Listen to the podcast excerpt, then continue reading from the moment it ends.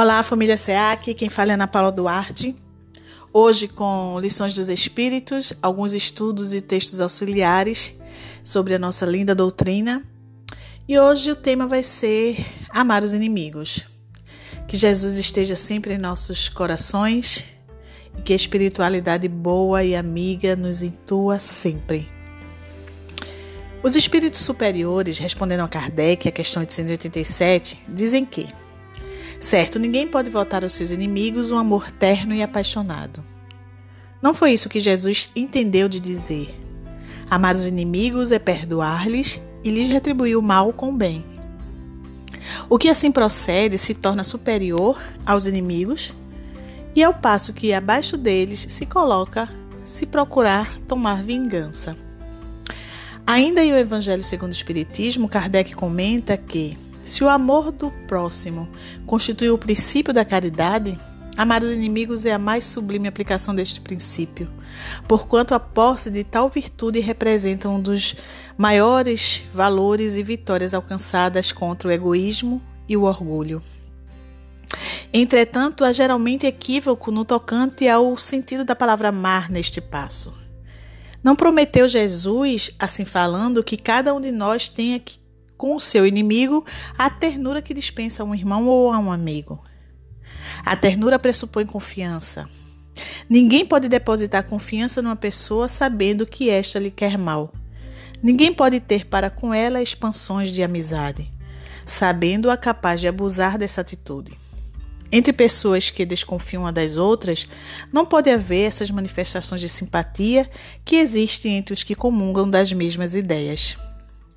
Enfim, ninguém pode sentir em estar com o inimigo prazer igual ao que sente na companhia de um amigo.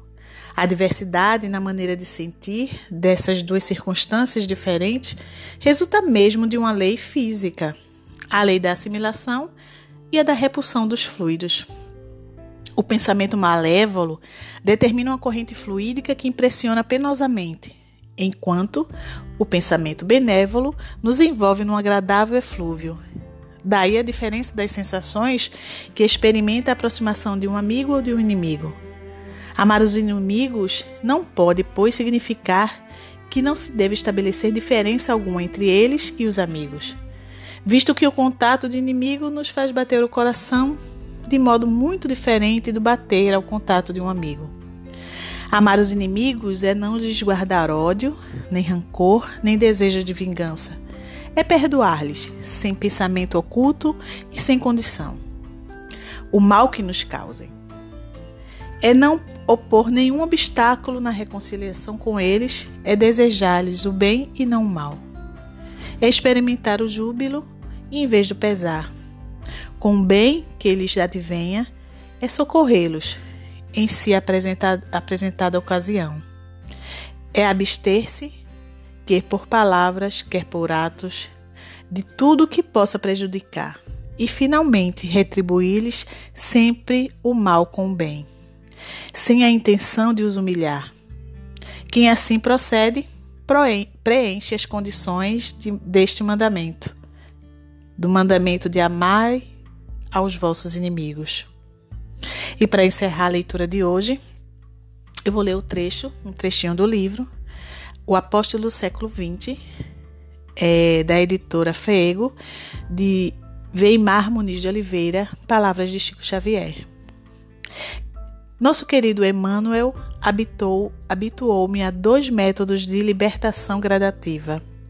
O primeiro é a oração, pela qual nos lembramos de Deus. E o segundo é o serviço pela, pelo qual nos esquecemos de nós. Muito amor nos corações de todos nós. Que assim seja.